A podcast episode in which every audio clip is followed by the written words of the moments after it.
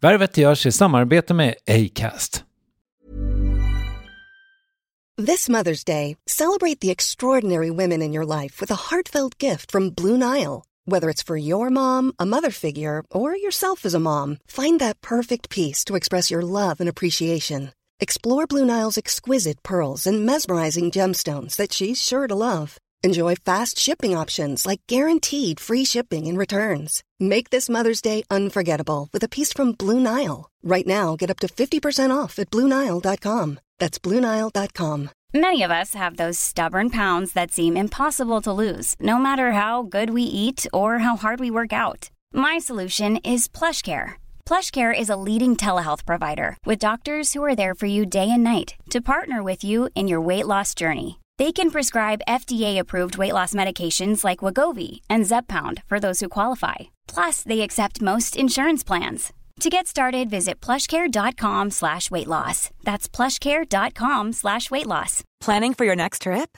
Elevate your travel style with Quince. Quince has all the jet-setting essentials you'll want for your next getaway, like European linen, premium luggage options, buttery soft Italian leather bags, and so much more. And is all priced at 50 to 80% less than similar brands. Plus, Quince only works with factories that use safe and ethical manufacturing practices. Pack your bags with high-quality essentials you'll be wearing for vacations to come with Quince. Go to quince.com slash pack for free shipping and 365-day returns. Värvet sponsras av SAS Eurobonus och SAS Eurobonus Mastercard. Och det här är ett budskap som jag tänker kan vara bra för den som antingen gillar guldkant på till exempel tillvaron eller för den som gillar att slå två flugor i en smäll.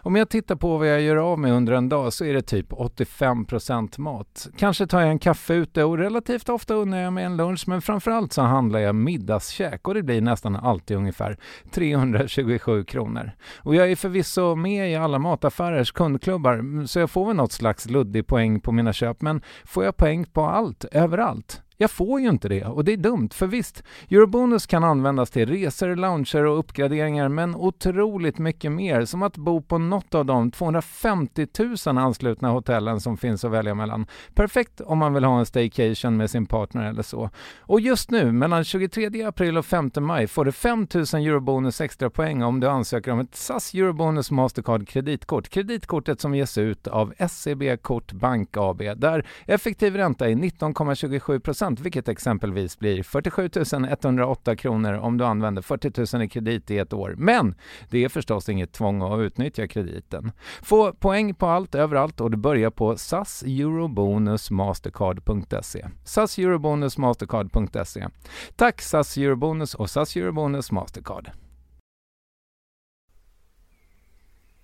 Värvet presenteras i samarbete med Nasonex, utomhusmöjliggöraren, som de inte kallar sig av någon märklig anledning. Men det är i alla fall Sveriges mest köpta antiinflammatoriska nässpray mot allergisk snuva. Och nu kommer ett litet test, så fram med papper och penna du som lyssnar, nu kör vi. Fråga 1. Vill du vara ute mer i naturen? Fråga 2. Sitter du framför en skärm lite för mycket? Fråga 3. Är du allergisk? Om du har svarat ja på någon av frågorna så tycker jag att du ska bege dig till beanoutsider.se. Jag vill för övrigt poängtera att Nasonex nässpray är ett receptfritt läkemedel från 18 år för behandling av symptom vid säsongsbunden och perenn allergisk snuva. Rådfråga läkare om du är eller tror dig vara gravid eller ammar eller om du planerar att skaffa barn, har en obehandlad infektion i näsan, nyligen har genomgått en näsoperation eller har en skada i näsan. Får ingen effekt inom 14 dagar eller om du redan använder läkemedel med kortison ska du kontakta läkare. Använd ej mer än tre månader utan läkarkontakt. Stort tack Nasonex och beanoutsider.se.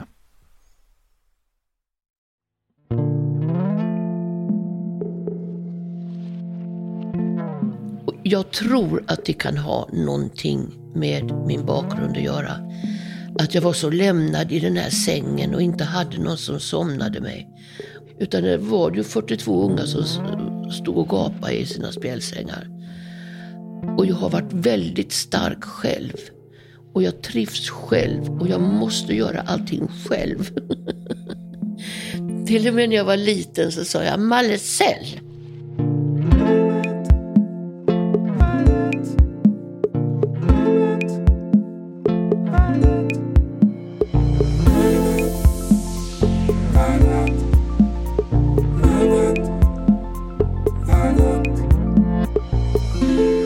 Är först på senare år hon blivit sådär riktigt folkkär med roller i Bonusfamiljen, Sjölyckan, Julkalendern, Sommarlov och filmen Dag för dag. Trots att hon redan för drygt 15 år sedan blev Ebba i Wallander-filmerna. Men faktum är att allt det här bara är glasyren på den tårta som utgör Marianne Mörks karriär som började för drygt 50 år sedan med sång i kören på Stora Teatern i Göteborg och sen på Malmö Stadsteater där hon varvat roller i opera, musikaler och ren teater och många tunga uppdrag som regissör. Men mer om det och mycket annat som Blygheten och döden i Värvet avsnitt 539 med turnéaktuella Marianne Mörk. Nu får du sluta prata eh, sånt som vi inte kan ha på band. Är det... Jaha, hur ska detta bara gå då? Eh, Jag tror att det kommer gå bra. Eller? Okej, jag får bärga mig då. Ja. Men du, nu, nu har du ju begått poddpremiär och sådär, så att det, du är ju gammal i gården. Jag har varit i någon podd. Ja, du var med i Fördomspodden. Det var väldigt roligt. Tycker jag inte alls.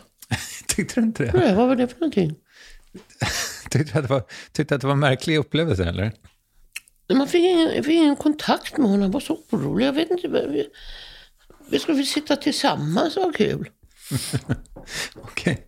Ja, vi får se hur det går för oss då. Tycker du jag är taskig eller? Är, jag, Nej, Jag tycker du är ljuvlig. är det här som jag ska vara så nära? Ja, det, alltså det där är fantastiskt om du är det. Mm, men det kommer ju inte vara så. Nej. Jag bara visa hur det kunde varit. me, me, me, me, bitch. Okej. Eh, Åh, herregud. Ja, det börjar bra du. Eh, hur, hur är läget? Läget är jättebra. Ja, vad härligt. Det är toppen. Ja. Du har gjort eh, tv på morgonen. Ja, eh, och det är också jättekul. Och hon är så bra. Jag har glömt av vad hon heter, det är inte klokt. Eh, men eh, trevlig och eh, inget konstigt liksom och, på något sätt. Utan jag känner mig som jag är hemma. Vad skönt. Bara jag slapp de här förbaskade jä- mm, tv-sofforna. Då ska jag sitta i soffan, så kommer man in ska man sitta i dessa soffor jag har suttit många gånger i sådana här program. Och så jag väger ju liksom inte minus 13 kan man säga. Så när jag sätter mig ner så går ju hela trossbotten. Alltså jag kommer ju ner med rumpan i golvet, var på mina knän, slänger sig mot magen och kommer upp i ansiktshöjd. Så jag ser inte klok ut. Så då frågade jag bara, kan vi lägga tre kuddar i soffan? Så kommer jag i normal eh, sitta, för en normal.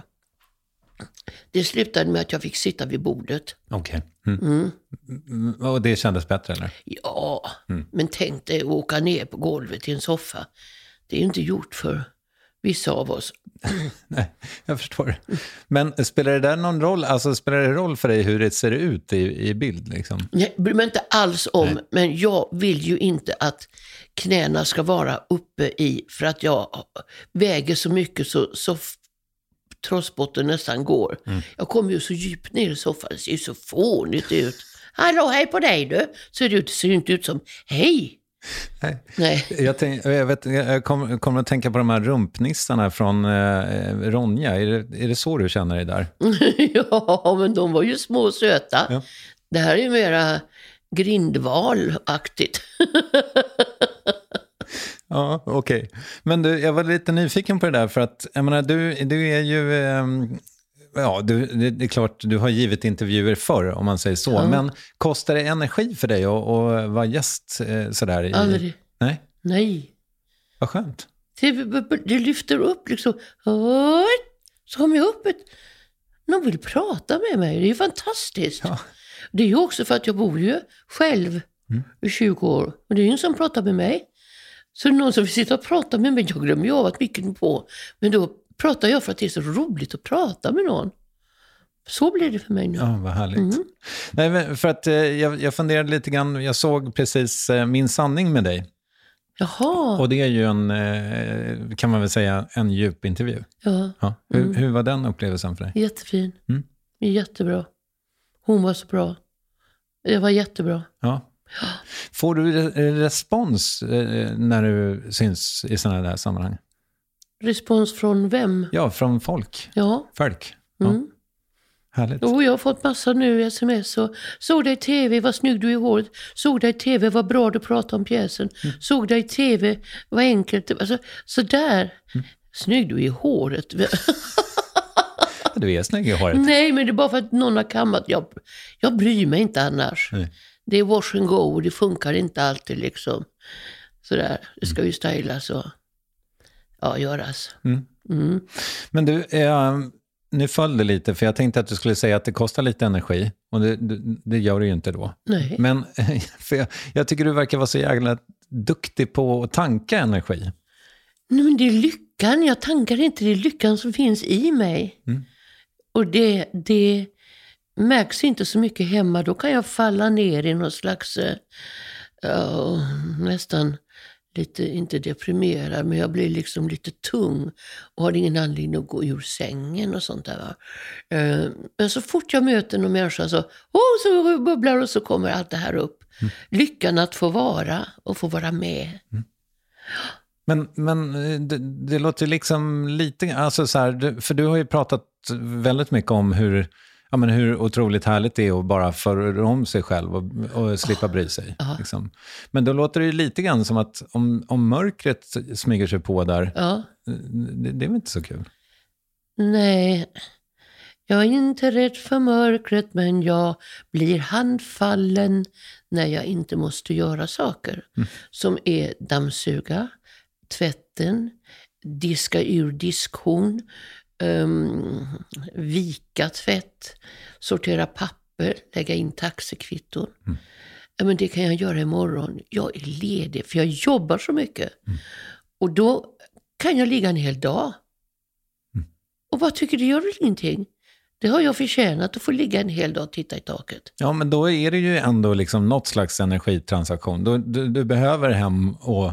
Ja, det kan hända om man tar reda på och gräver i det där. Så finner man ut varför jag ligger så. Men det kan hända att det är en tankställe som du säger där. Att, att jag får mer energi. För tankarna går ju, huvudet snurrar ju. Och det jag har framför mig, det kommer ju i bilder. Men jag gör ingenting åt det. Men det är liksom ställtid var det någon som lärde mig. Exakt, just det. Ja. Vad fan hette hon då? Mm. Ah, eh, Bodil Jönsson. Vad borde, ja men hon, ja. Det kan vara hennes ord. Det, det kan nog vara från hennes. Ja. Eh, men, men hur är det då? Alltså, eh, orkar du jobba så mycket som du gör?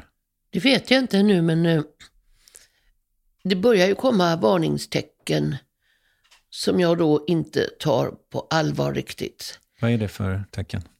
Blodtrycket stiger ju. Och jag tar mina blodtryckstabletter som jag gjort i 30 år.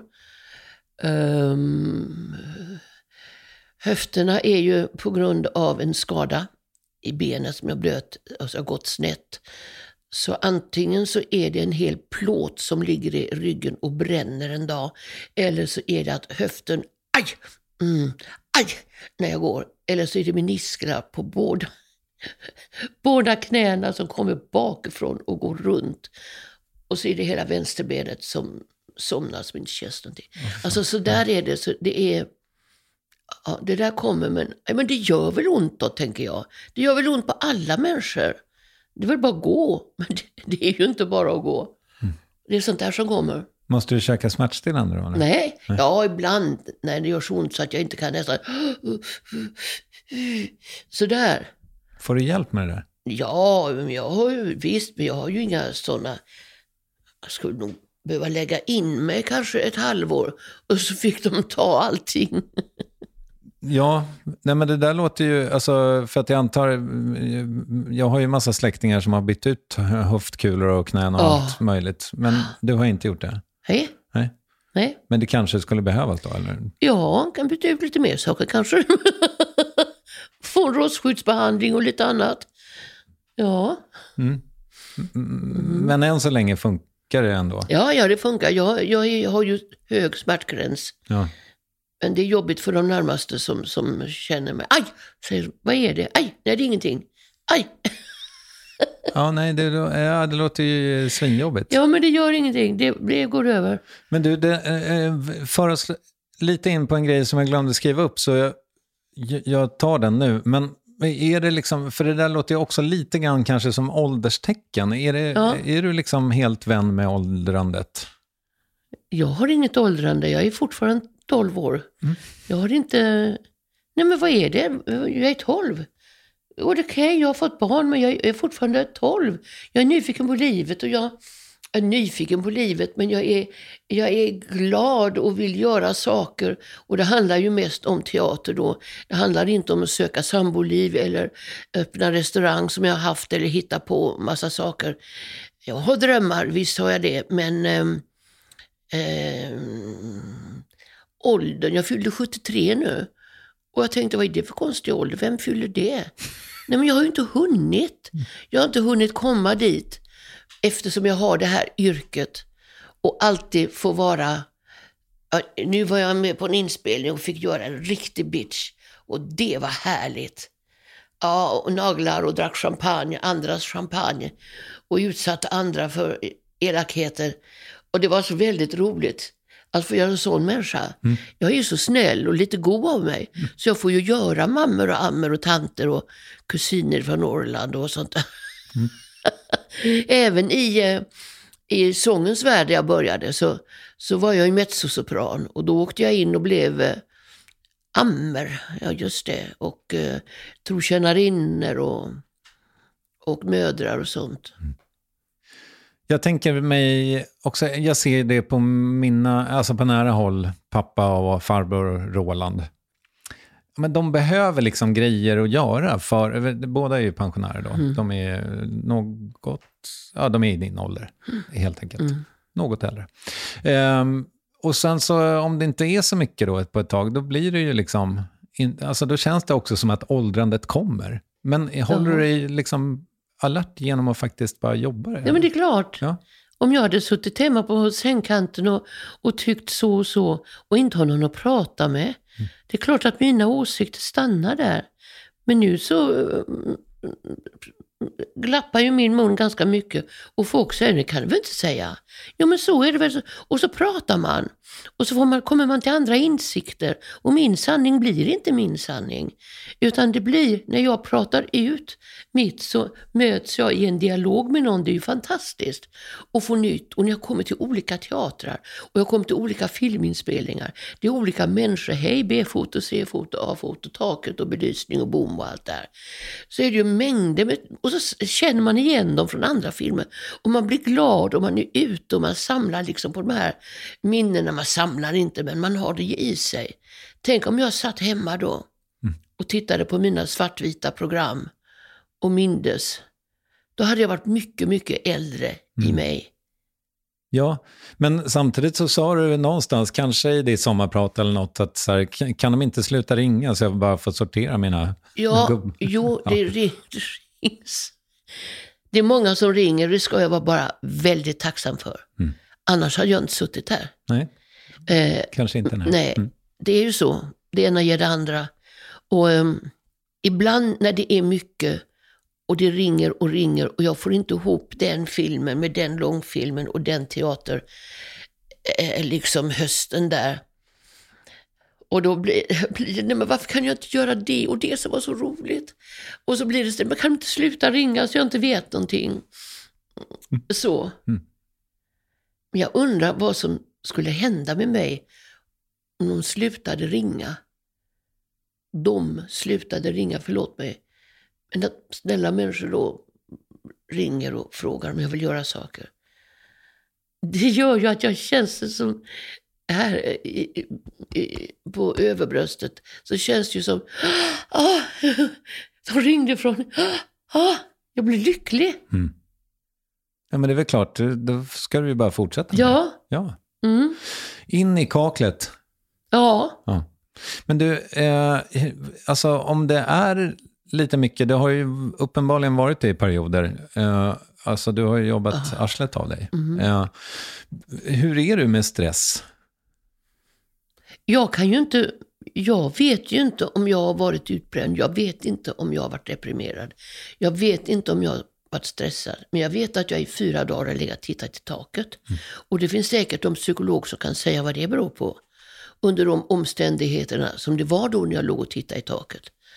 Och då svarar jag ju inte på telefon. Då, då, då är jag ju bara där. Och släpar mig upp för att gå på toaletten. Liksom. Och så tänker jag bara, ja men det här har väl alla som jobbar mycket. Det är väl ingenting att gå och psykolog och gå och rota. Och så efter ett tag är det borta. Jag har tur. Och sen tänker jag mig också kanske att, eh, i alla fall på, ja men uppenbarligen inte äldre dagar, men senare dagar, så har du ju, eh, känns det som i alla fall utifrån, att du har alltid vetat att det kommer någonting annat sen. Om, Ja. Alltså om det är eh, en lucka i kalendern Ja. på åtta dagar. Eller? Jag var ledig nu. Nu ska jag ju ut med mm, Riksteatern. Och Britt-Marie var här. Vi ska prata om det. Ja, och då var jag ledig ifrån Dalhalla, Kristina från Duvemåla, ehm, som jag satt ihop där och eh, eh vi körde. Då hade jag 14 dagar ledigt. Och då hann jag klämma in en film där. Ja, 14 dagar hemma. Och så blev det det att det blev en konsert. Så går det en dag att förbereda, gör ordning noter. Och så ska man till frissan.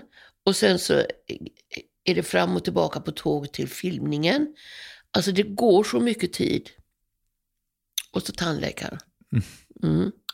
Så eh, de där 14 lediga dagarna håller ju inte. Och ringer det någon, vi skulle så gärna vilja att du var med i en serie. Det är tre filmdagar. Ja, jag är bara ledig då och då. Det är precis då det ska vara. Går det bra att komma? Oh, ja, sa jag. Okej. Ja, Ja, så du har inte haft så mycket ledigt helt Nej. enkelt? Nej. Men eh, ledigheten... Åh. Jag vet inte om ledigheten tynger mig. Och om den tynger mig så är ju jobbet något annat än bara glädje. Då är det ju en flykt. Men det kan ju inte vara en flykt i... Och jag har hållit på i 55 år snart. Mm. Nej, det är ju bara...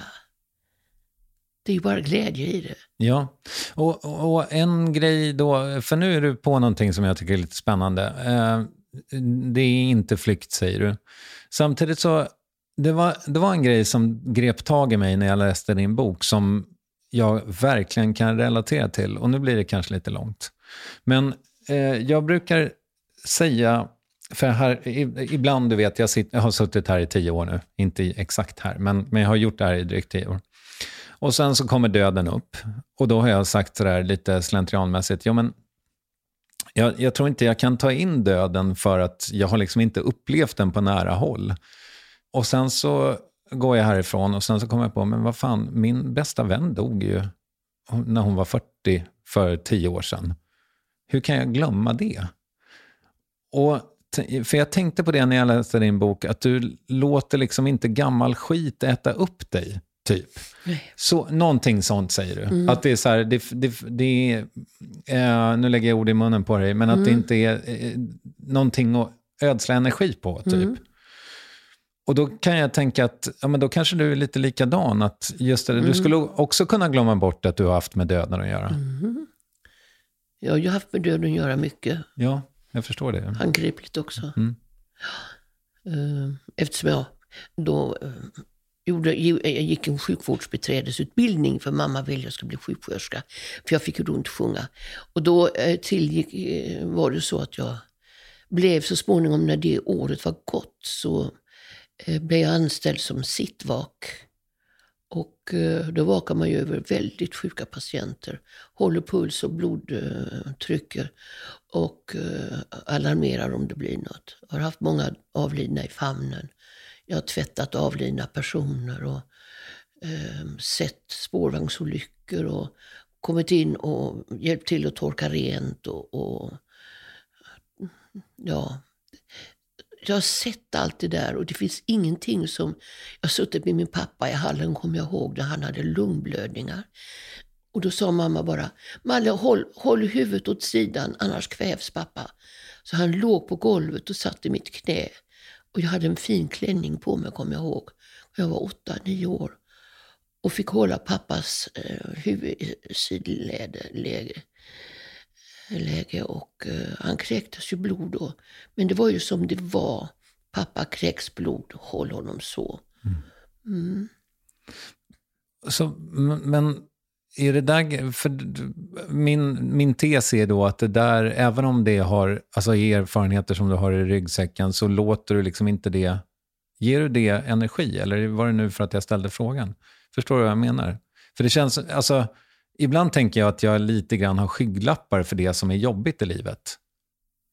Är det jobbigt att du ska dö eller att du ska se andra dö? Eh, kanske, alltså primärt min egen död tänker jag. Inte, eller ja, alltså att barnen i mitt liv skulle gå bort innan mig, det, det, det finns ju, alltså det kan jag inte ens nej, tänka på. Nej. Men jag kan, alltså jag har jättesvårt, jag har jättesvårt att tänka på att saker ska ta slut. Så. Jag tycker bara för mig är döden så, alltså vi vet ju, vi föds ju för att vi ska dö. Inte för att vi ska dö, men det är ju det vi vet. Mm. Och sen vilka vägar vi tar. Men döden kommer och en människa som avlider, avlider ju på grund av en sjukdom som antagligen plågar människan och som är obotlig. Och ska man då hålla människan kvar för att vi inte ska gråta? Alltså, döden är inget konstigt. Det finns ingenting. Jag har fyra föräldrar som har gått bort ju. Och eh, ja, då gick de bort. Och det är ingenting jag tänker på nu. Jag är, kanske är van att vara utan föräldrar. Eftersom vi var så olika, mina fosterföräldrar och jag. Eller adoptivföräldrar. Så jag har alltid varit vid sidan om den där tiden.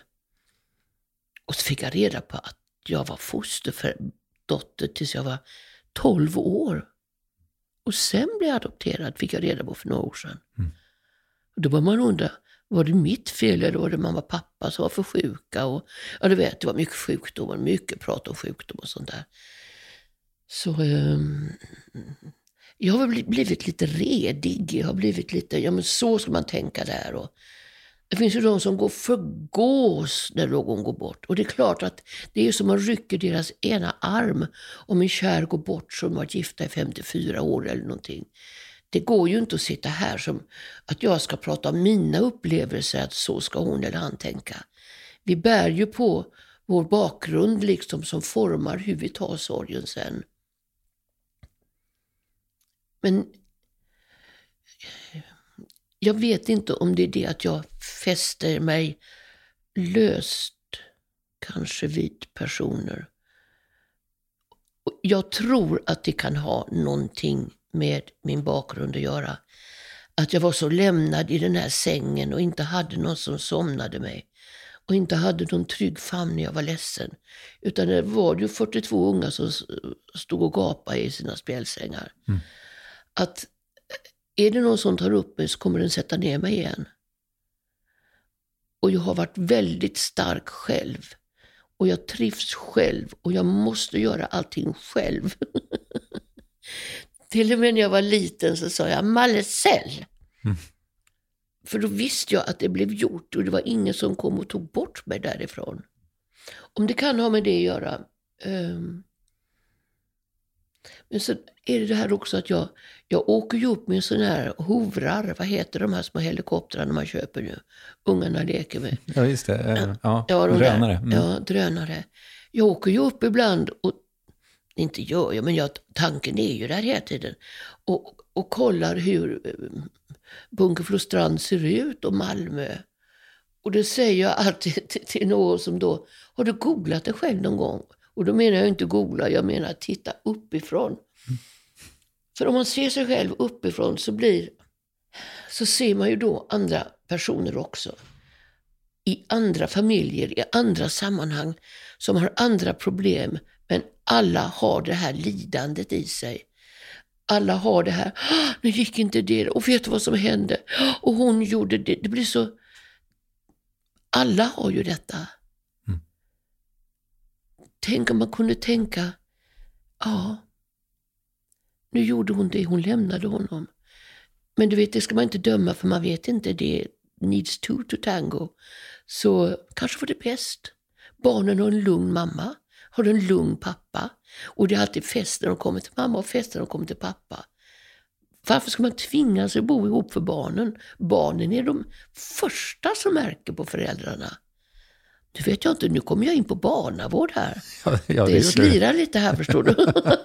Ja, men det är ingen fara. Men, Mm. men, eh, men det lösningsorienterade, för nu är du lite på det också. Jag tänker så här, just ja, som jag sa, att så här, jag, ställ, ställ inte mig för någon skit som inte jag kan påverka, utan jag ska lösa problem. Det, Mm. Lite som du är inne på också, att ja, men jag gör det själv, för då vet jag att det blir gjort. Mm. Ja. Mm. Men då tänker jag också sådär, äh, det betyder att man väljer bort massa saker, eller jag ska kanske säga, jag väljer bort massa saker som jag hade kunnat lägga energi på. Jag har kanske människor i min omgivning som är väldigt oroade för ja, men, ekonomin eller klimatet eller vad det nu kan vara. Och, och där det nästan äter upp dem. Ehm, och jag har ju fått en känsla av att vi är lite besläktade där, du och jag. För det, eh, inte konkret, visst jag kan sopsortera och bla bla bla. Men jag kommer inte liksom eh, ligga sömnlös över att eh, Antarktis smälter. För det är väldigt svårt för mig att påverka fullt ut. Är vi lika där eller? Pratar du om Antarktis nu som grej? Nej, jag pratar om att ha ett, till exempel katastroftänkande.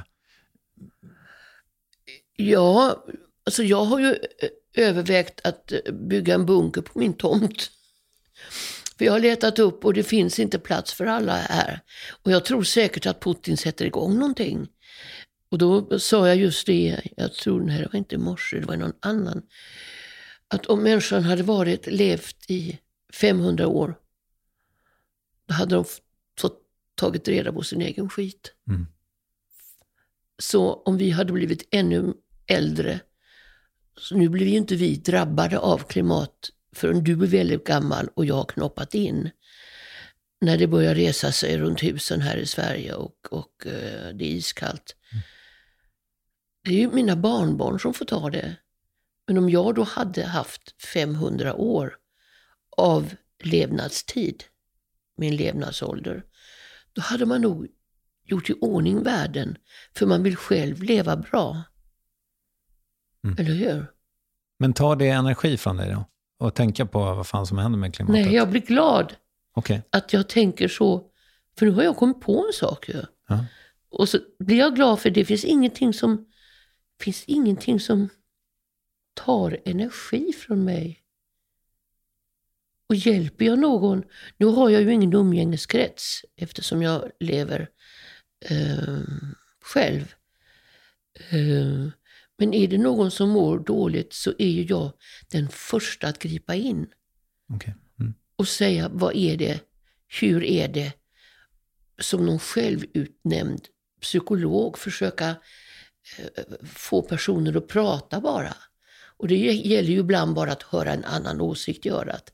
Sen om hon eller han former, formulerar den till en egen åsikt innan den flyter ut i andra örat, eh, så är det ju upp till den människan. Men att man ger man dem chans att se saker på ett annat sätt. Att hovra och se det uppifrån. Är det din sanning eller är det omgivningens sanning om dig? Det kanske är ditt fel det här. Men är du, är du inte väldigt lösningsorienterad i alla fall? Ja, det är jag. Ja. Fan vad jag kämpar för att hitta eh, fram med det här. Men, men eh, ja, jag vet inte. Ja, det, vi, vi började med att jag pratade om att det var svårt för mig att ta in döden och att därför så Ja. kan jag inte ge den en energi därför att den är definitiv och någonting som jag inte kan påverka. Då väljer jag att absolut inte tänka på den bara. Och så ville jag att du skulle eh, relatera till det, men det har ju gått jättedåligt.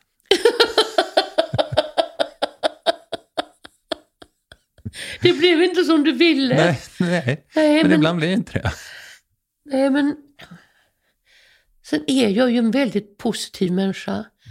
Och allting går att klara av. Du sa någon gång att det finns saker som inte jag kan påverka, sa du. Och då tänkte jag för mig själv, jag kan. Men du vet, det, det, det är tron. Va? Jag tror ju att jag kan påverka. Och i det blir jag stark. Och sen har jag fått en glad spruta när jag föddes. Eller om generna från mamma och pappa då. Som är pigga och glada och roliga konstnärlig släkt. 16 syskon och alla eh, målar och ritar och, och, och sjunger och håller på. Mm. Så det, det, det har jag fått och det kan ligga till grund också att jag tänker positivt på allting. Jag tänker också att du är ganska, alltså även om du har haft eh, hardships, du, det var inte helt svinlätt för dig att växa upp i den här halv, eller dysfunktionella mm. eh, familjen. Men du har ju ändå sett till att få göra det du vill. Ja. Du är, jag tänker att du är, återigen, nu lägger jag ord i munnen på dig, men du är fan mm. lyckligt lottad. Ja, men jag hade ju i mig redan som liten att jag, vad jag ville göra. Mm. Men så stoppade ju mamma mig. Pappa sa ingenting för han rökte på sin pipa och han, han, han satt där och var väl förstörd i nerverna sen kriget. Men mamma hade ju stora planer för mig. Men redan då började jag få mina vingar på ryggen. Jag hade planer, vilken väg jag skulle gå. Till exempel jag skulle lära mig Vildandens sång utan till för den tyckte mamma var så tjusig. Till nordliga landen vi foro om våren att häcka i seven som förut om åren Som jag sjöng den när hon hade sin lilla kaptensmiddag hemma med sherry innan och gick fram och sjöng den mellan kaffet och efterrätten. Då skulle mamma tycka att jag sjöng fint. Mm. Så där fick jag tänka liksom, så att hon berömde mig. Så jag, jag, jag var smart och, och, och, kunde liksom vara lite sådär, äh, göra det som mamma ville. För då kunde jag nog få det jag ville också. Lösningsorienterad. Eller? Ja, det är det. Jag har inte liksom tänkt på det ordet så mycket. Mm. Ja, just det. Mm. Nej, jag fick ju inte pengar av mamma att studera sång. Mm. För en sjökaptenens dotter ska inte stå på teatern och vara uppe sent på nätterna. och då tog jag anställning på Opalen hotell. Som alldeles är vid, ganska nära där jag bor. Och um, mamma grät ju och det var förfärligt. Men då fick jag pengar. Då skulle hon ha då 300 kronor i månaden för att jag bodde hemma. Sen kunde jag ta mina pengar och göra vad jag ville med då. Och då gick jag och sjöng. Mm. Jag, jag, tänker på, eh, du vet, jag har eh, relativt nyligen köpt eh, båt och då är man ju i skärgården på ett sätt som jag aldrig har varit förut. Och jag tänker på tallar, eh, att de sådär växer upp i de mest omöjliga miljöer. De, de hittar någon liten Kite. jävla... Mm. De hittar någon liten, liten skreva. Blir plågade av vind och, och, och bräckt vatten. Oh. Och sen så står de där så jävla starka oh. ändå oh. i sin lilla skreva. Jag tänker att du kanske inte hade blivit så jävla stark om det inte fanns ett så stort motstånd. Nej, där har du det också. Det är ja. ju där. Mm. Väldigt klokt. Du är en ganska klok människa. Tack så mycket, Marianne. du är väldigt klok. Ja, ja. Ja, precis.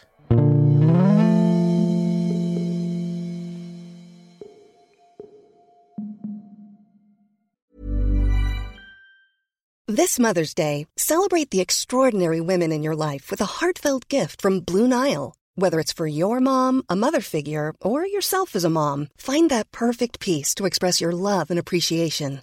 Explore Blue Nile's exquisite pearls and mesmerizing gemstones that she's sure to love. Enjoy fast shipping options like guaranteed free shipping and returns. Make this Mother's Day unforgettable with a piece from Blue Nile. Right now, get up to 50% off at BlueNile.com. That's BlueNile.com. Even when we're on a budget, we still deserve nice things. Quince is a place to scoop up stunning high end goods for 50 to 80% less than similar brands. They have buttery soft cashmere sweaters starting at $50, luxurious Italian leather bags, and so much more. Plus, Quince only works with factories that use safe, ethical, and responsible manufacturing. Get the high-end goods you'll love without the high price tag with Quince. Go to quince.com/style for free shipping and 365-day returns. There's never been a faster or easier way to start your weight loss journey than with PlushCare PlushCare accepts most insurance plans and gives you online access to board-certified physicians who can prescribe FDA-approved weight loss medications like Wigovi and Zepbound for those who qualify. Take charge of your health and speak with a board-certified physician about a weight loss plan that's right for you. Get started today at plushcare.com slash weight loss. That's plushcare.com slash weight loss. plushcare.com slash weight loss.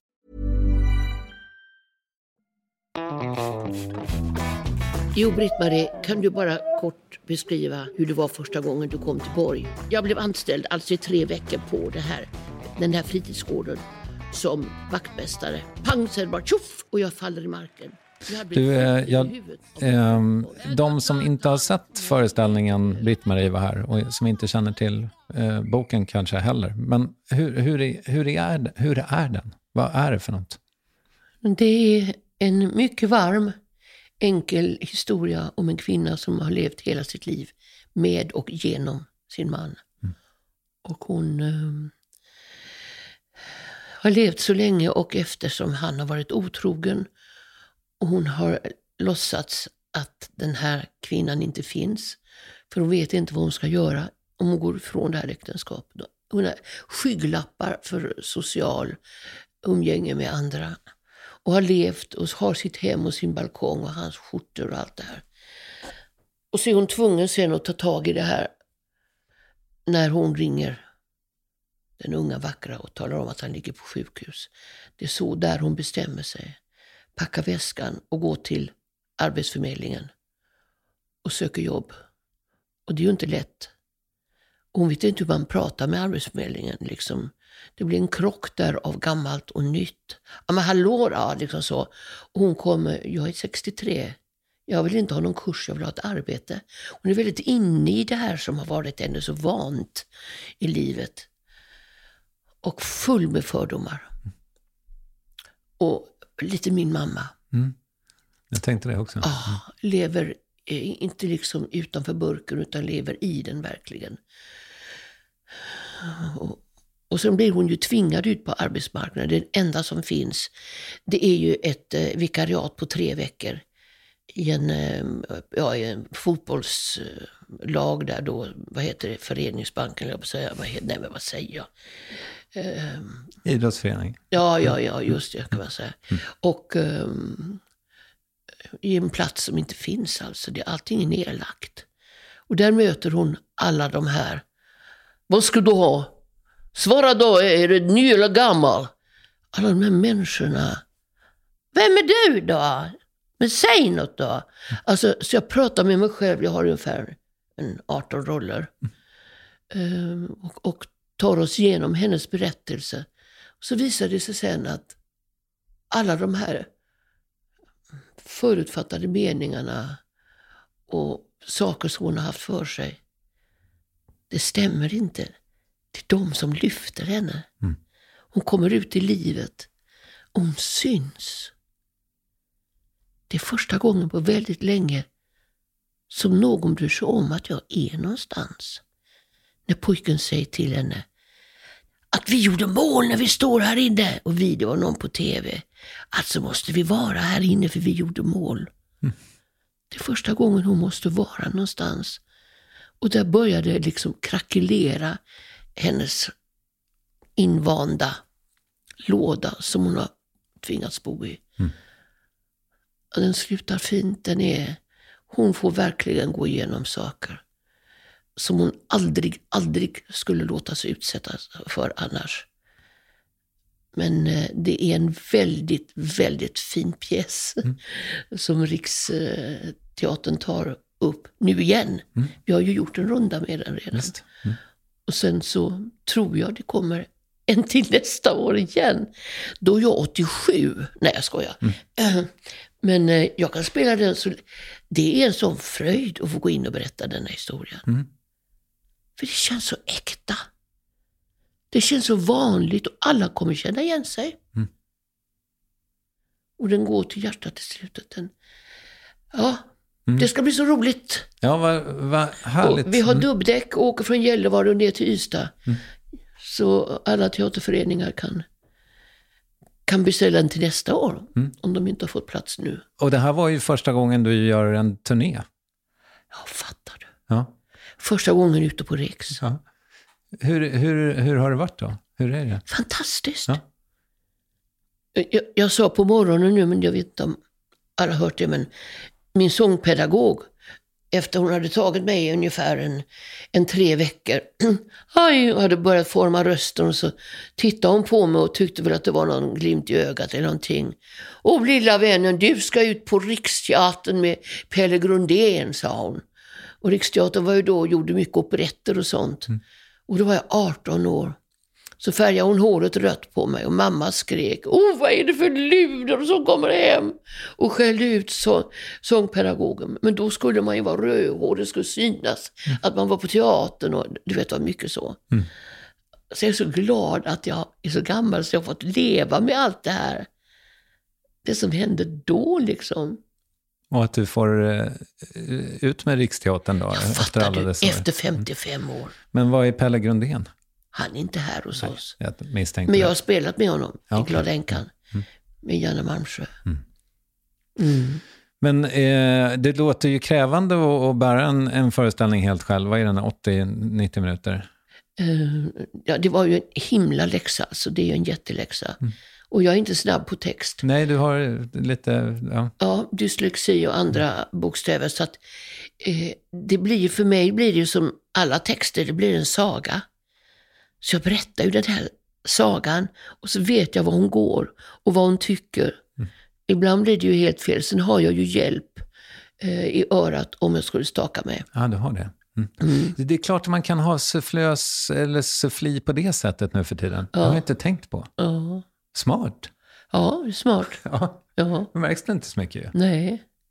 Men eh, den andra sufflören jag hade, han, det tar tid, jag ska hämta en stol och sätta in den. Och då säger, märker han att jag inte har någonting att säga.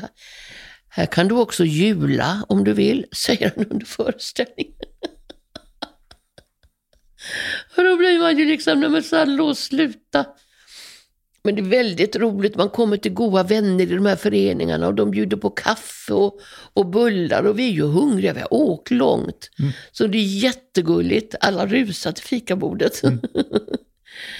Ja, Fan vad kul. ja, det är jätteroligt och det ska bli kul att träffa dem igen. Du, eh, Johan Rheborg var här för inte så länge sedan och han har gjort eh, OV i sju år nu tror jag. Apropå Fredrik Backman-monologer. Är det sju år? Ja, jag tror att han var... eh, Som jag har förstått det så var det premiär 2015. Det, Okej. det kanske blir samma för dig? Vadå att jag... Att du kommer resa runt med Britt-Marie i massa år? Ja, tills jag dör kanske. Tills de får höja åldern på Försäkringskassan, eller vad heter det? Arbetsförmedlingen. Ja, men jag, oh ja. Den här tar jag med mig i graven. Men du, det, det, det föranleder en fråga som jag har. eh, För att jag tänker så här, alltså Fredrik Backman, en eh, otrolig författare ju. eh, Så skicklig på känslor tycker jag. Oh ja. Ja. Allra helst krocken mellan två individer som inte har med varandra att göra ett jota. Det är som att sätta ihop eh, ja, det mest olika du kan tänka dig och så stänga rummet. Det krockar ju. Man har ju inte vokabulär så att det passar. Man kan inte enas i en punkt och sen ha åsikt utan man bara står och gapar. Vem fan är du som står där? Va? Så, och det är det som är så roligt.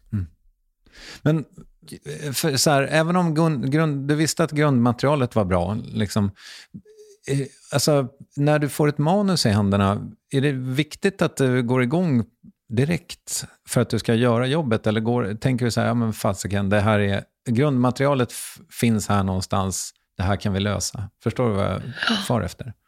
Jag har aldrig gjort något så här stort själv och har den fruktansvärda turen och lyckan och glädjen att få jobba med Eva Dahlman som också har skrivit ner det här till ett manus. Så fruktansvärt skickligt. Och eh, när hon regisserar då flyger man ut i kanterna. Men jag sätter henne på stolen igen och så skrattar vi. Det är så mycket starka känslor och det är så bra. Och jag är ju väldigt snäll och står som en lerklump annars när regissörer gör. Men, eh, men här kände jag redan liksom att det var mamma. Och Eva sa, varför gör du sådär? Sluta upp med det där. Ja men det är ju det, när sluta nu ska du... Sådär. Så hon och jag, oh, älskar henne. Mm. Och hur är det då nu när du är ute på turné? Jag menar, du har ju eh, sagt många gånger att du är, liksom, du är hemma innan eh, första parkett har fått eh, kapporna i garderoben. kan du gömma dig på samma sätt här nu? Det är inte gömma mig. Nej, okej. Jag gömmer mig inte, jag vill bara komma hem. Det är bara för att, om jag ska förklara detta. Det är likadant, jag går inte på premiärfester. För att, ja då är kommunen inbjuden och styrelsen och så är det någon därifrån och så är det någon från Danskåp och så är det där och så min moster kommer och så kommer Alltså det är föreställning nummer två som kommer. Då gäller det att ha en snygg klädsel till premiärfesten och svara på alla frågor. Ja, jag har sett er i en. Ja, det var ju så. Och så kommer de och tar på axeln så man måste vidare. Nej, mina premiärfester är i perukband, i morgonrock eller pyjamas, på scengolvet med svarta sopsäckar runt, ätandes medhavd mat och medhavd sprit, skratta och sätta på hög volym på musik, med tekniker och med alla. Det är väl en premiärfest? Ja. Inte gå upp och se ut som någonting som man inte är. För man ser inte ut så när man kommer hem. Det är det där, ehm, nu kommer vi ifrån hela grejen, att jag vill hem innan någon säger Åh, så här, så här kommer det upp. För ibland är jag så osäker på, och de säger Åh, tack, bara för de ser mig. Och så tycker de inte om det. Alla människor tycker inte om det jag gör, det vet ju jag. Men jag hör ju bara de som tycker om eller råkar träffa mig. Som känner att de måste säga någonting bra. Jag kan inte ta beröm. Det finns inte hos mig. Jag vill bara jobba och så vill jag gå hem. Du vill inte, alltså så här, om du blir recenserad som du blev då i förra året med Britt-Marie, läser du inte det då? Nej, inte om det inte sätter sig framför näsan. Jag letar inte efter det. Nej, okej. Mm. För du har ju blivit berömd. Mm. Men det går inte in då? Jag, vet, alltså, jag, vet, jag är osäker på vad det är de tycker om. Om det är mig som person som kan låtsas göra någonting. Eller mig som person som sjunger eller sjöng. Om det, med, om det är till exempel nu Britt-Marie i sig. Men det hamnar alltid hamnar ju på mig. Det hamnar ju inte på Britt-Marie. Och jag är ju bara Britt-Marie. Marianne finns ju inte. Och det gäller att komma fort hem. Förstår du? Mm. Mm. Så du smiter till hotellet då? I... Jag smiter ju inte, vi delar ju bilen några personer. Men Men du ska inte ut i foajén helt enkelt? Det är ett som är säkert. nej, jag, jag signerade böcker hela förra året. Men det var tungt att bära. Eh, jag kan gärna gå ut i foajén om det är bestämt och säga hej. Och tack för ikväll, vad roligt att ni kom. För om det finns en, en, en önskan att få träffa persona under liksom mig privat då, då är det fortfarande lite jobb. Då är jag ju inte helt privat, för då har jag peruken i handen och... ja, du vet. Ja, det tror jag förstår. Ja. Men eh, vi, pratade manus, eh, det var i alla fall där vi började. Men har du aldrig skrivit själv? Manus? ja, gärna. Har du stories? Nej, Nej?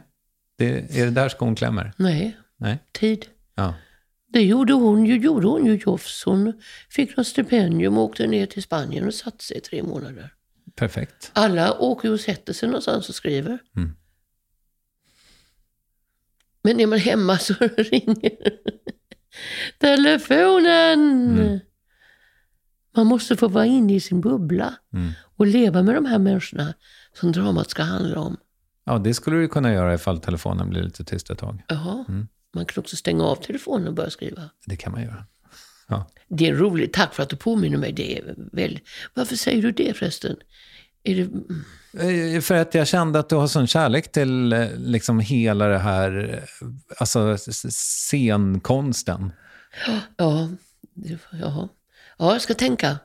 Ja, nej. Det är inte för min skull, men jag tänker, alltså jag, jag kände någonstans att det finns en, eh, att, eh, jag, fick för mig att det fanns en lust till det hos dig. Ja, det finns det. Mm. Det finns det verkligen. Tänk att du, ja, vad kul. Men då gäller det ju att du låter det finnas något vakuum där. Inte? När jag blir gammal ska jag ta tag i det. Ja.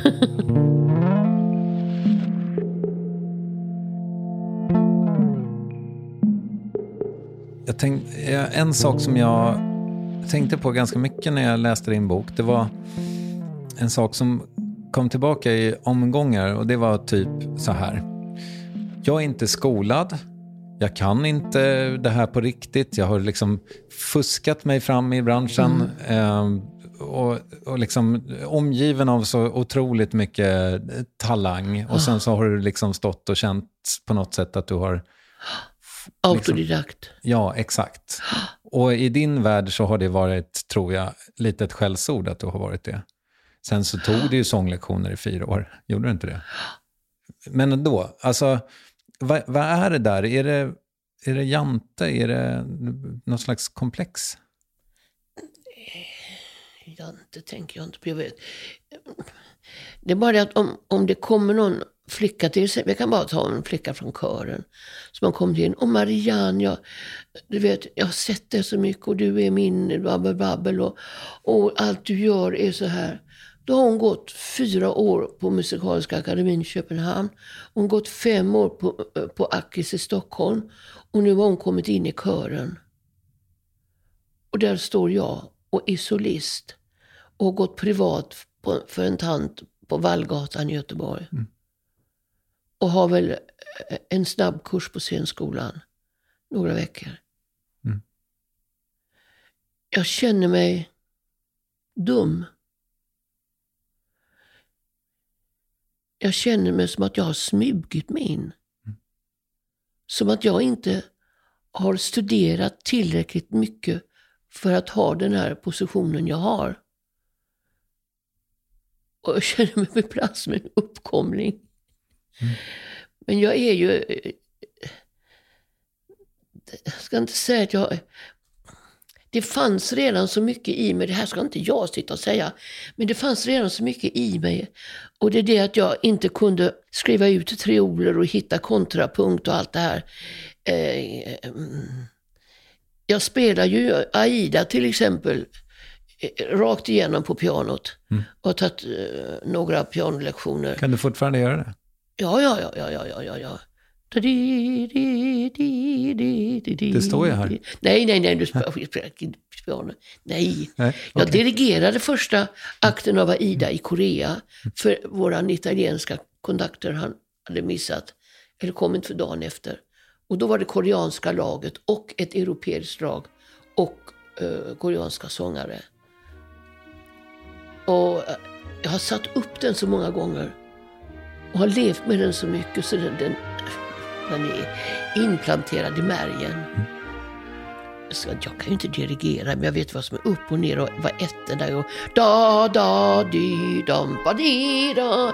Jag ser mm, ba, da, di, da, mm, da. När kören ska in och basen och allt det här. Eh, och jag stammar ju från kören. Och det är underbart släkte. Att få stå i kören och sjunga. Men du, nu är du på väg bort lite grann från frågan Ja. igen. Eh, Det, det, det gör inget. Men eh, det här med att du då liksom har känt, ja du sa alldeles nyss, jag känner mig som en uppkomling. Jag tror att det kallas för imposter syndrome, att man, att man känner att snart så kommer de förstå. Ja, snart kommer bubblan spricka. Ja, exakt. Snart kommer de fatta att jag inte är, är någonting, är Ja, ingenting. Men exakt. det är ju inget. Fast du är ju, det, jag menar, alltså, du, hade, tror du att du hade fått de här jobben ifall du inte hade haft någon talang? Nej, men samtidigt så konstrar ju människor till allting. Och det ska andas innan och, och jag ska äta äpple tre veckor innan och jag får inte ha den hudkrämen och ah, Det är så mycket. Ja. Ja. ja. Nej, men då, då tänker jag, nej men gud vad gör jag? Jag gör ju ingenting. Och så, ja, för du har ju dina uppsjungningar i bilen. ja, när jag skriker i bilen när jag ska sjunga riktigt på teater. Ja, exakt. Vet du det? Mm. Ja, det är klart jag Ja, vet. jag hade inte tagit ner rutorna. Och det går över en familj på övergångsställe på Köpenhamnsvägen i Malmö. Och ehm, ehm, Vänta, de, de är neddragna rutorna antar jag? De var uppdragna så mycket så att det var ungefär Jaha, okej. eh, sju Det decimeter, tu, sju centimeter på varje sida. Mm. För att få det här korsdraget bara in. Då sjunger jag upp i bilen och motorn var igång och det tick, tick, tick, tick, tickade för grönt och de skulle gå över. Och det var barnvagn och litet barn och stort barn och mamma med barn i mage och pappa. Gick över. Och då drämmer jag till med några liksom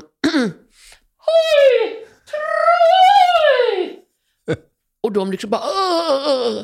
Och då hörde de och då satte jag upp tummen. Yes! Och skämdes något så fruktansvärt. Jag ville bara trycka på gasen och komma därifrån. Så jag gjorde det som ett skämt liksom. Jag skämdes. Ja, det var jätteroligt. Ja, kanske för dem som... Ja, Ja, ja, alltså förhoppningsvis så berättar de det på någon middag Ja. igår, när de hade Ja. gäster över. Vet du vad Marianne Mörk gjorde?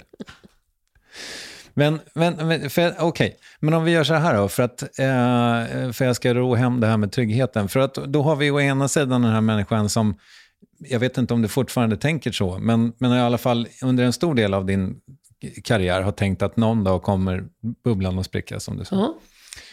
Finns det en motsättning i det här? Nej. nej, okej. Ja kan... motsättning vad då? Alltså, jag är så trygg i allt jag gör. Ja. Jättebra, men jag vet ju inte vad andra pratar om. Men hur kan hon göra de rollerna? Hon har inte ens gått i skolor. Hur kan hon sjunga Carmen? Hon har ju inte ens gjort det och det. Det är det där, men jag är trygg i det jag gör. För jag tycker det är så roligt. ja, men det är väl skitsamma vad de säger. Nej men, Och du fick rollen. ja, men Men du vill, va, du vill att de ska tycka om dig? nej. Nej. Jag vill inte att folk ska tycka någonting. Nej, okej. För att jag gör det här för att det är så skönt att inte vara jag Mm. och göra roller. Och sen är det lite dumt det där, jag såg dig i Animalen och vad bra du var. Nej, det var en fågel som var där. Det var en påfågel. Det var inte jag, skulle jag vilja säga. Men det är ingen som fattar det. Nej. Och det kan man inte säga. Men, men det var ju du, tänker jag. Men, Ja, jag fattar, jag fattar. Därför vill jag bara leva själv, för jag orkar inte prata om det här. nej. nej, förlåt att jag tvingar dig Nej, nej, nej, nej, men det, det, jag är ju en väldigt eh, blyg människa egentligen. Mm. Nu blir det tyst. Ja, Ja, men du, eh, en, eh, ibland eh, tycker jag att jag är hyfsad på att läsa på. Men eh, jag, jag gick bet på en grej med dig. För att jag menar, du är ju, ja, men, du visste från du var otroligt liten att det var sång du ville hålla på med. Och du var sång så himla länge. Men jag har inte förstått när du faktiskt gjorde din första eh, rena talroll. Hur, hur Nej, men det smetas ju in i varandra. Om, om man bara sjunger opera så har man restativ mellan arierna som är en, en spinett eller ett dadin. Om jag kommer måste du gå, dadin, dadan, lova. Mm. Mm. Så kommer arian. Det är halvpratet. Så kommer du in till operetterna, då är det ju som en dramaserie, ska vara. Så man pratar ju där också. Eh, sen min första talroll riktigt så, det var väl Molières Lärda fruntimmer. Okej, ja just det. Mm. Som du fick pris för. Jag fick Thalia för den. Ja. Snyggt. Ja. Eh, men men eh, var det helt givet då att du skulle göra det? Att du... ja, men det är ju samma sak. Okej. Uttrycka Ja. och känna glädjen att få, få svara på en frå- fråga. som då antingen ska gå åt ett håll eller ett annat. Eh, det händer ju hela tiden saker i, i, i en dialog. Det är ju inte bara ja, hur var det idag och sådär, vädret, utan det händer ju saker. Mm. Och att läsa av varandra. Oh, nej, jaha. Att få vara där och få ta in det där och bli förvånad när man hör en replik. Mm. Och få digest det och sen kommer, okej, okay. mm. ja, gör så. Alltså, allting får ta sin tid. Det är skönt att få stå och känna det. Nej, det kom ju med liksom. Eh, även Carmen hade ju talad dialog, men den är ju på franska. Men det är så dåligt, jag tycker det är så dumt. Uh, det var inte bra att det var talpartier? Då? Nej, operasångare då, när jag sjöng Carmen, det var ju väldigt mycket, det var väl en brytålder där, men när man stod längst fram och skulle sjunga sina arier. Och eh, som jag sa, gjorde Carmen i Savonlinna. Så sa jag till tenoren, han var rysk. Mr Grenko, why do you look at the audience? She's there on the table. Mm, nu är du regissör ska jag säga. Ja, regissör. Och han stod och sjöng ut Le fleur da di da da da da da da di da da da di da di. Blomman som föll. Ja. Och där ligger hon i, i, och kvider. Hon ser ju inte ens honom, ser ryggen på honom kanske. Uh, my voice, uh, I don't care about my voice. If you can put your ass to the audience, I will love you. No ass audience, det, det tar tid. Han måste ju leva. Lyft upp henne på bordet och ställ dig när hon sitter bakom henne där. Så du sjunger ut, men har henne. Du måste ju leva. Varför pratar jag om det här? Jag vet inte. Saknar du regin? Ja, det är roligt. Ja. Det är fruktansvärt roligt. Mm. Det är väldigt roligt. Men det finns inga regiuppdrag i, nej, nej, i kalendern? Nej, men det är inget som jag... Jag är så fullproppad nu men... Ah, sätta upp min Turandot igen. Mm. Alltså, så stort som man tror intressant. Du, eh, du var lite på det här i ditt sommarprogram, men, men eh, för oss som är lite obildade när det kommer till opera, var, var ska vi börja? Om ni ska gå och titta på opera? Mm. Eller lyssna på? Ja, jag ska ju inte säga någonting och jag får hela musik-Sverige på mig. Men börja inte med en Mozart-opera. Och gör ni det, så läs på, läs på, läs på innan. Så ni förstår så får man förstå den tidens musik. Mm. Och så, Det är likadant med Händel och alla de här som, som liksom, de kan ju inte bestämma sig. Jag vill gå. Alltså, det håller på, det är liksom 37 delar. Hela, det finns inga helnoter. Mm. Då ska man gå och besöka fyrkantigt Verdi med stora dammam, baradim, bam, bararom, tjiff. Eller så ska man ha Puccini, la di da di da dim, badi, da di. Det var slutet på mitt program. Mm. Slutkören i Eh, alltså det är så vackert som man dör. Allt det, Principessa, L'amor. Varför? Alltså, oh, det, det, oh, det, det, Mm. Det är så vackert, så vackert Puccini. Han skrev och doppade sin fjäderpenna i hjärtat. Och så skrev han musik. Mm. Det är så vackert som man dör.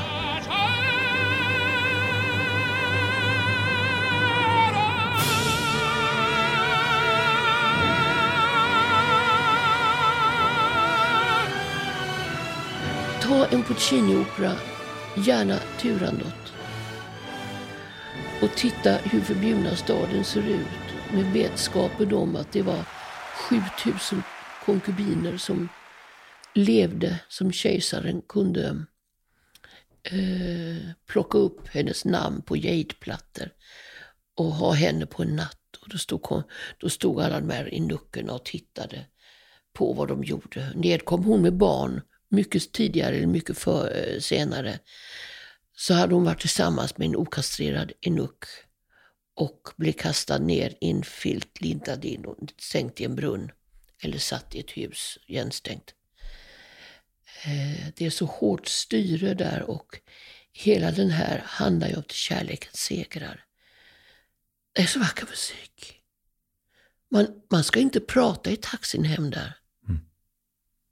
Förstår du? Mm. Det går in i själen. Börja gärna med en Puccini. Nu pratar jag om nybörjare. Ja. Och läs på den. Mm. Och öppna bringan, hjärtat och ta emot. Finns det något operahus du tycker är... Det spelar ingen roll för det kommer alltid någon modern som ska ha Istället för en bild från Kina så ska det vara ett motorcykelgäng. Mm. Och då ska de bara blunda. Okej. Ja men hallå. Ändra om musiken då.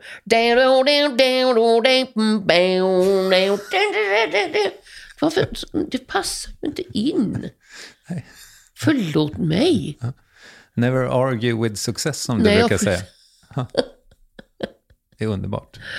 Du, eh, eh, det, jag, jag förstod nu mellan raderna att det kommer inte bli någon eh, vägkrog på E6 som du har tänkt. Men, Nej, men kommer du hinna med de andra grejerna som du har på din bucket list? att det vet jag ju inte. En liten eh, fettsugning både här och där kan ju vara fint. Så jag får någon form av midja och tar bort den här pelikanhakan. Så jag känner ju nu att allting ramlar ju ner uppifrån. Och eh, lite ansiktslyft och lyfter ögonbrynen. Så blir man 12 igen. Jättebra. Och så ta bort en 20 kilo fett kanske. Nej, men eh, det och sen så att jag får bo högst upp i ett hus med bara fönster, det drömmer jag ofta om. Det är bara fönster, fönster, fönster, inga möbler. Eh, och så bara eh, E och så gardiner för vinden. Rent och så. Och sen var det ju vägkrogen mest för de här långtradarchaufförerna. Och då ska jag ha mm, två hönor som, som jag kan gå ut och ta lite ägg och knäcka så de får en god carbonara och sådär. Va?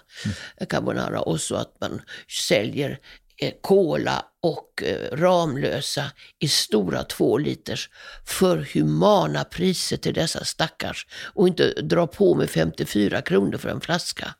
Aldrig i livet. Det ska köpas till självkostnadspris för det ska de ha. Perfekt. Och sen vill jag ta eh, la, lastbilskort vid släp. Så jag är inskriven på det men de skulle göra ett program för mig där men det drog, ut på tiden och nu finns det inte tid för det. Nej, jag förstår. Okej. Du, eh, Marianne Mörk, vi har kommit fram till eh, det otroligt uppskattade segmentet frågor du garanterat inte fått förut. nu fick du någonting i ögat där. Ja, jag, tycker det här är kul. Eh, förstår du flyg? Nej, Jag förstår inte vad du menar. Jo, jag kan, jag kan förklara. Jag, jag satt i ett eh, möte, styrelsemöte häromdagen, eh, bostadsrättsföreningen. Och då var det en kille som skulle flyga till eh, Island dagen därpå. Mm. Eh, han skulle upp tidigt. Och sen så insåg jag när jag gick till jobbet, ja nu kanske han är på Island. Och så fick jag en sån där svindelkänsla, fan vad sjukt. Att vi satt i möte igår och nu är han på Island. Mm. Det tycker jag är svårt att begripa. Det är väl inte svårt att begripa. Nej. Det går ju fortare i luften. Men hur flygplanet kan lyfta, Mm. det fattar inte jag. Nej, det är väldigt starka motorer tror jag. För det finns det ju vinthundar som springer nästan lika snar, snabbt som, som de här. Ja, men inte lyfter de. Men inte lyfter. Hur går det till? Jag vet inte. Det, men att han sitter på Island, nej, no comments. Det där var bull. Ja, Nästa fråga eller? Eh, vad har du emot Kent egentligen? vem är Kent? Bandet tänkte jag närmast på. Eh, Ingenting. Kent är väl ett band, svenskt band? Jajamensan, från Eskilstuna. Ja. Nej, jag kanske har sagt deras namn när jag skulle försöka komma på en genre som jag aldrig lyssnar på. Så Ja. då är det det bara. Jag har inte sagt något dumt om dem. Jag känner dem inte. Nej, det, det låter bra det. Eh, jag, jag chansar bara. Att du hade någonting emot dem, ska jag vara ärlig och säga. Ja, ja. Jag, jag hoppades inte att du skulle ha det, för jag ty- tycker om Är det Kent. sådana frågor? Jaha, okej. Ja, ja. ja, det är frågor du inte fått förut, helt enkelt. Hur många mördarsniglar tror du det behövs för att mörda? Nej men nu är du konstig. För, för att mörda vem? Jag, gissar en person. Ja men säg det då, en person så det är inte en ko som är ute i hagen. Mördarsniglar, det behövs inte alls några. För de äter inte eh, dig, de äter blad. Så det, det, det kommer inte gå även om man försöker. Nej. Nej. Eh, eh, när det här eh, eh, sänds eh, så har Einar och Enar namnsdag. Vill du hälsa något till dem? Jag kan hälsa till Einar och Enar, där jag kan tänka mig att 75 procent är äldre och några unga pojkar har fått dessa fina namn. Så ska ni tänka pojkar små att ni ska bli lika äldre, eller samma, kom upp i samma ålder som de äldre, Einar och Enar. Och att jag grattar Einar och Enar till det långa livet som de har haft. Och att de fortsätter se framåt och vara glada och lägga bekymren på hyllan. Släng dem i hängslena. Ja, du ser. Lösningsorienterat.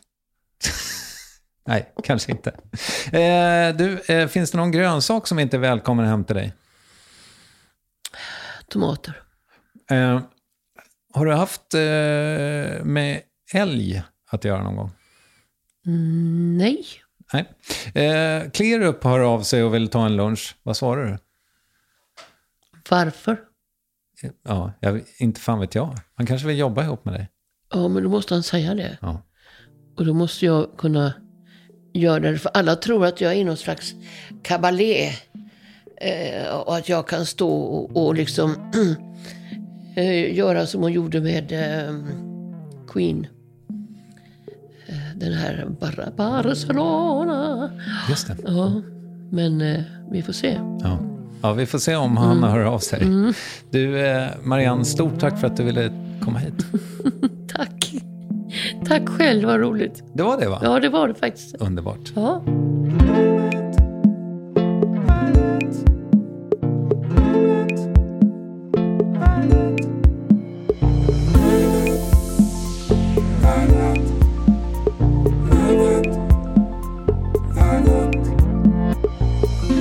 Ale, Åmål, Göteborg, Sandviken, Timrå, Kramfors, Lycksele, Arvidsjaur och Gällivare. Där har du några av de närmast förestående stoppen på Marians turné med Britt-Marie var här. Googla och du ska finna biljetter etc. Och framåt jul kommer Bonusfamiljen i långfilmsformat. Givetvis är Marianne med även där. Håll utkik. Redan nu kan du dock se Marianne i Sveriges tajtaste talkshow Uppvärvning på Instagram och både den och värvet klipps av eminenta Ninni Westin, hostas och sköts om av prominenta Acast och drivs av intransigenta Kristoffer Triumf. Nej, jag vet inte heller vad det betyder, men det kändes skönt att få säga. Nu går vi ut på lite skönsång av dagens gäst. Vi hörs om max en vecka. Hej!